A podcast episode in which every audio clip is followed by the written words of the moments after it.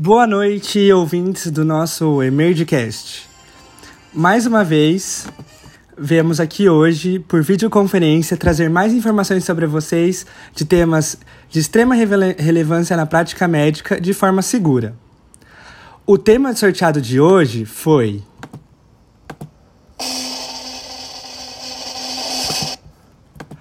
Exames de imagem em síndromes colestáticas. Para podermos falar especificamente dos exames, vamos primeiro introduzir o nosso assunto, para que fique mais fácil o entendimento posteriormente. Bom, a síndrome colestática é definida por diminuição ou interrupção do fluxo biliar para o duodeno, por obstrução da árvore biliar intra ou extra-hepática, ou por alteração funcional do hepatócito. A, redução do fluxo de bile pode ocorrer em qualquer ponto entre as células hepáticas e o duodeno, o que permite classificar em síndrome colestática extrahepática ou síndrome colestática intrahepática.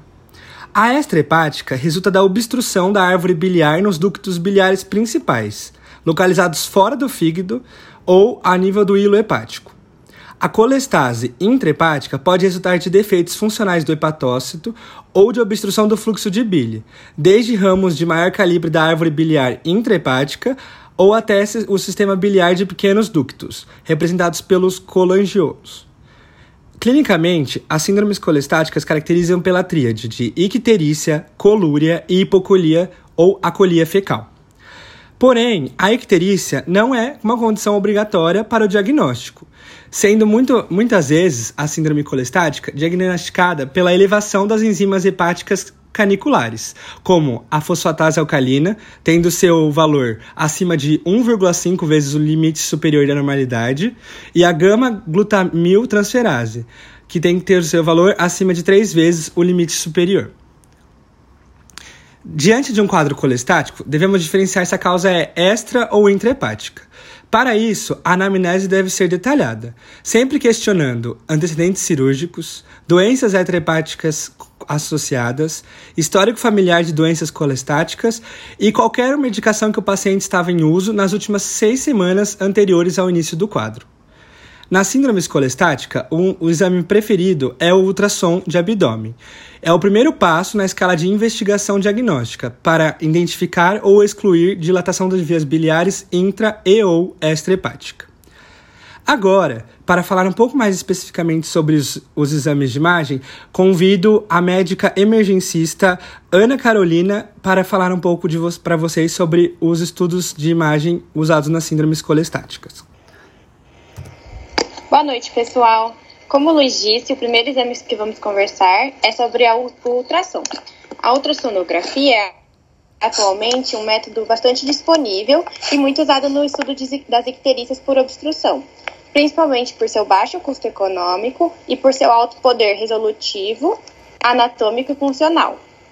É uma modalidade de imagem primária, ela é feita primeiro num paciente com a síndrome colestática é, com o ultrassom, nós podemos identificar a espessura da parede, o conteúdo da vesícula biliar e também caracterizar o ducto cístico. Ele pode detectar os cálculos biliares numa acurácia próxima de 100%. Outro achado que também pode ser identificado pelo ultrassom é a lama biliar. Ela é uma camada viscosa ecogênica dentro da vesícula biliar que normalmente é vista em pacientes em jejum prolongado ou com disfunção de vesícula biliar. O diagnóstico da colecistite aguda, quando a vesícula está inflamada, também pode ser feito com o auxílio do ultrassom, com base nos achados de cálculo biliar mais espessamento da parede da vesícula biliar e o sinal de Murphy ultrassonográfico, quando o paciente é sensível ao colocar o ultrassom no ponto cístico. Por fim, também vale lembrar que as lesões de massa da parede da vesícula biliar, como os pólipos e carcinoma, também podem ser avaliados no ultrassom. O próximo exame que nós vamos falar é a tomografia. A tomografia tem uma boa acurácia no diagnóstico das complicações da colicistite aguda e também na revelação de massas, que podem ser biliares, hepáticas ou pancreáticas. A tomografia é menos sensível que o ultrassom no diagnóstico de cálculos biliares, principalmente porque esses podem ter a atenuação muito variável, desde menor que a água até densamente falsificados. A TC ela tem apresentado novas modalidades, como o uso de reforço de contraste e associação com marcadores tumorais de circulação sanguínea, como o lipiodol. E isso tem ganhado espaço na propedêutica do doente colestático. Desse modo, a TC é a modalidade de escolha para diagnosticar e estadiar as neoplasias pancreato-biliares e as afecções congênitas. Outro exame que vamos conversar é a cintilografia. A colescintilografia é um estudo da medicina nuclear. Ele tem sido muito utilizado para avaliar a morfologia e a função da árvore biliar. Nesse exame, nós conseguimos observar em tempo real a via de excreção da bilirrubina, e dessa forma, se houver algum ponto de obstrução, esse exame será capaz de detectá-lo. Esse exame ele funciona da seguinte forma: são feitas radiografias seriadas da árvore biliar após a administração endovenosa de um radiofármaco, que é chamado de disofenia. Esse radiofármaco ele tem a mesma captação hepática, transporte e via de excreção que a bilirrubina. Portanto, depois de ser administrado administrado pela via intravascular, ele é transportado para dentro do hepatócito e passará por todo o caminho dos canalículos biliares até a vesícula biliar e posteriormente pelo canal cístico, ducto colédoco, chegando até o duodeno. Desse modo, esse exame vai, vai permitir olhar em tempo real toda a função hepatocelular e o fluxo do conteúdo biliar até chegar ao duodeno. Embora os detalhes anatômicos de uma colecintilografia sejam limitados, a informação funcional é muito valiosa no diagnóstico da oclusão do, do ducto cístico ou do ducto comum e também de um possível vazamento biliar. Desse modo, a cintilografia hepatobiliar apresenta elevados valores de sensibilidade e especificidade no diagnóstico de colecistite aguda, detecção de derrames biliares, por exemplo, cirurgias das vias biliares, a exclusão de artresia das, das vias biliares em recém-nascidos e também a avaliação de obstruções biliares, como no caso de estenose de colédoco pós-operatório. Também é possível ver se houver alguma discinesia da vesícula biliar. Nos adultos, o papel da cintilografia hepática pode ser usado como um exame intermediário, complementando o ultrassom ou ATC, antes da realização de métodos mais invasivos, como a CPRE. Agora, para complementar a nossa discussão de hoje, chamamos o gastroenterologista da FACISB, Dr. Matheus Veloso, para falar um pouco mais sobre outros exames. Boa noite, Luiz. Muito obrigado por essa oportunidade de estar aqui com você falando sobre esses temas tão importantes. É, como já foi dito, o ultrassom é o primeiro exame de imagem que deve ser indicado nas síndromes colestáticas, né, como vocês falaram. No entanto, nem sempre ele é conclusivo e o médico então pode lançar mão de outros exames de imagem para confirmação diagnóstica ou até terapêutica. Dentre as opções, temos a coleangiopancreatografia por ressonância magnética, que para facilitar para nós eu vou abreviar para CPRM, que é um exame de imagem não invasivo e uma ferramenta primária na avaliação da obstrução biliar por cálculos ou massas intrínsecas e extrínsecas. Ele é utilizado principalmente na suspeita de coleta e colitíase, quando o exame de ultrassom é inconclusivo. A CPRM praticamente suplantou a coleangiopancreatografia retrógrada endoscópica no diagnóstico das lesões que afetam os ductos biliares ou pancreáticos, devido ao menor risco ao paciente, já que ele não é, ele não é um exame invasivo, e a não necessidade de anestesia para realizá-lo. A CPRM baseia-se na obtenção de imagens acentuadamente ponderadas em T2, a tal ponto de praticamente eliminar o sinal residual das estruturas paraquimatosas e, e permanecer apenas o hipersinal, que é o branco na imagem das estruturas com conteúdo líquido. Por meio da CPRM, ponderado em T2, é possível caracterizar as estenoses e as dilatações das vias biliares. Pode também administrar nesse exame, por via intravenosa, o ácido gadoxético.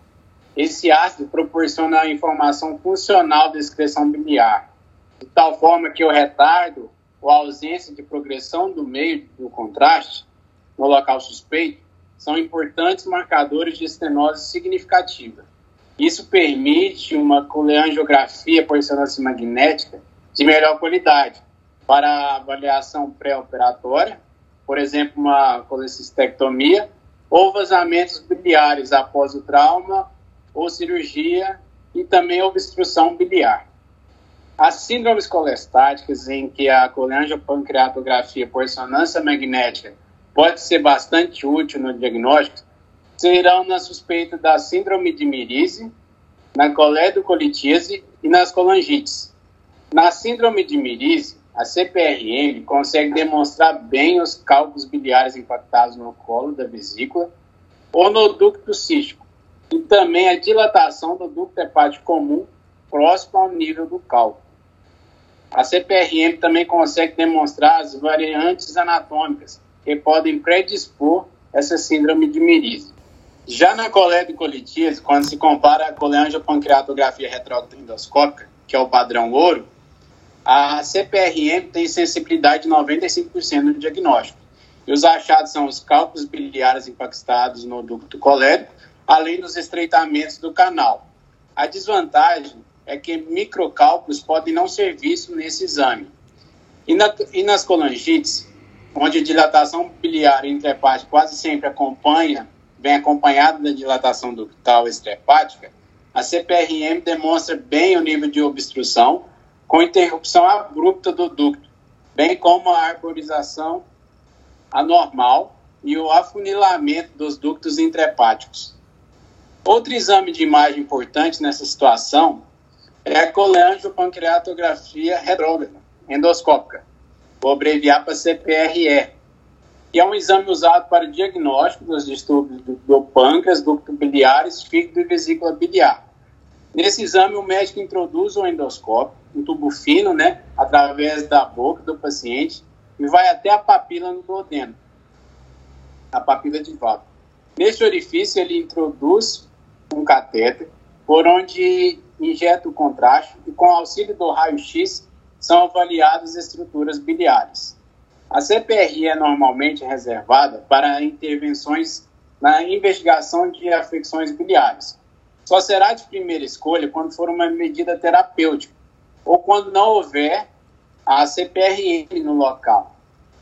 A colangiopancreatografia retrógrada endoscópica é feita para obstrução biliar conhecida ou suspeita que pode exigir colocação endoscópica de um estente biliar ou retirada dos cálculos, ou também quando se for precisar de uma amostra de biópsia.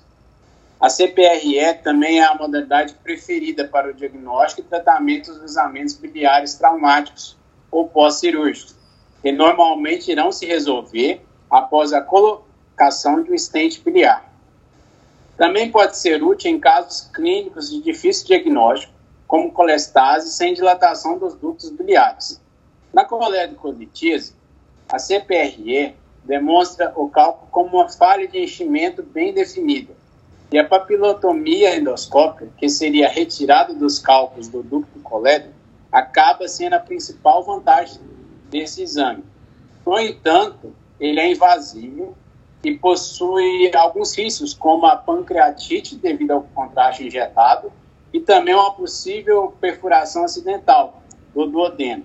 Portanto, deve ser utilizado como medida terapêutica quando já se tem o diagnóstico ou quando outros exames não invasivos, como o ultrassom e a CPRM, forem conclusivos.